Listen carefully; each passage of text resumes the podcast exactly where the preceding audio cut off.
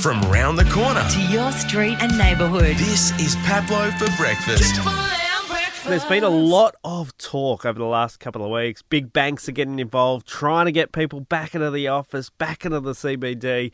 Uh, some surveys have found, though, uh, people are pretty happy to return to the office on one condition free coffee. Yeah, it's an interesting study. So basically, this was looking into what actually motivates an employee. So is it is you know is it the fact that you might get um, to see your colleagues? Is it the fact that you might be inspired by your boss? No. Is it you know that community culture? is not. It's all about free stuff. Now there's two there's two ways to look at this. Um, one way is you know the average person loves freebies. hmm But the other way to look at it is it could also be uh, a symptom of uh, the cost of living crisis. Ah, So, um, you know, there's an argument to be made that that's actually why people are, are motivated to come into the into the workforce or the workplace um, because they get free food. yeah, I mean, a free little coffee. I mean, it's a nice little perk, right? Yeah, I mean, it, it, but again, it, as a boss, it's interesting to look into what actually motivates your employees because we've tried a lot of different things, and you know, you, for some people it is getting a raise, for some people it is getting free stuff, for other people it's actually just being valued and feeling like they're, they're they're owning a part of the workplace. So you just have to also work out what people are actually motivated by. Free coffee for everyone. I like it. Uh, Yeah. Now, cancer culture, cancer, cancel culture is being cancelled and banned in Singapore. What's going on? Yes.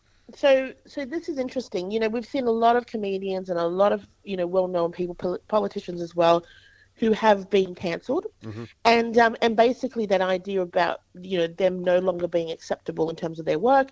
Now, discussions have been um, had in Singapore over banning or restricting cancel culture after recently a number of issues uh, were, were were happening in Singapore that are, that's difficult to talk about on air, but um, but basically looking at ways to deal with cancel culture. Now, Singapore is saying that they're looking at existing related laws and legislation.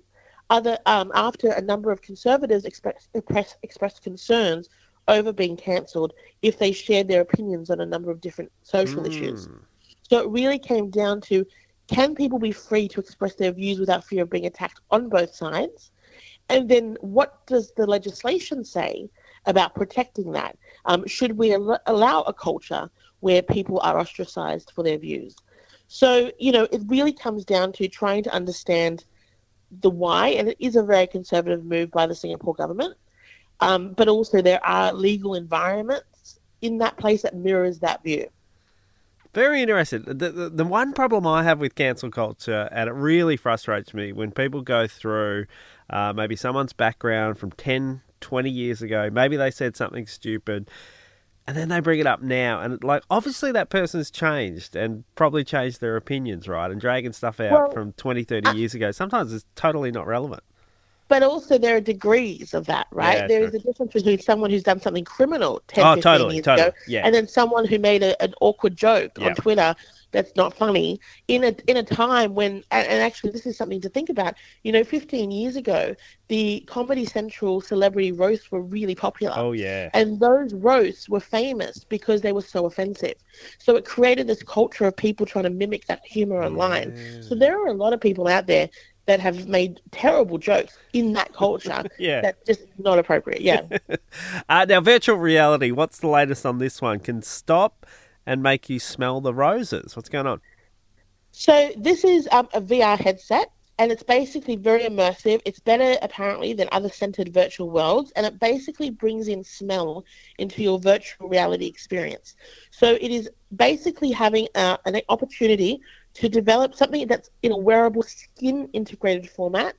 So people can use this anywhere they go, and they can literally smell um, through an interface. So in the past, the way this was done was through bottles of liquid perfume and an, atomi- an atomizer, which was a device that turns liquid into fine mist. But this new design is actually a paraffin wax pad that's infused with scents that are heated. Um, so it's a different experience. It's meant to be very immersive. It's meant to be uh, an opportunity for the person to um, be able to um, sense a smell when they're looking at certain things like flowers, and then have that proximity to actually feel like they're experiencing that scent. Mm, fascinating. I mean, you could just walk outside and literally smell some flowers, but no, let's uh, why strap something you- to our head. Why would you leave the house when you could smell flowers inside? Hey, you got to go to work. You got to get that free coffee, right? Free coffee. uh, thebigsmoke.com.au. Jump on there, join the convo. Uh, Alex, always good to chat. We'll catch up next week. Thank you. The feel good start to your day. This is Pablo for breakfast. Triple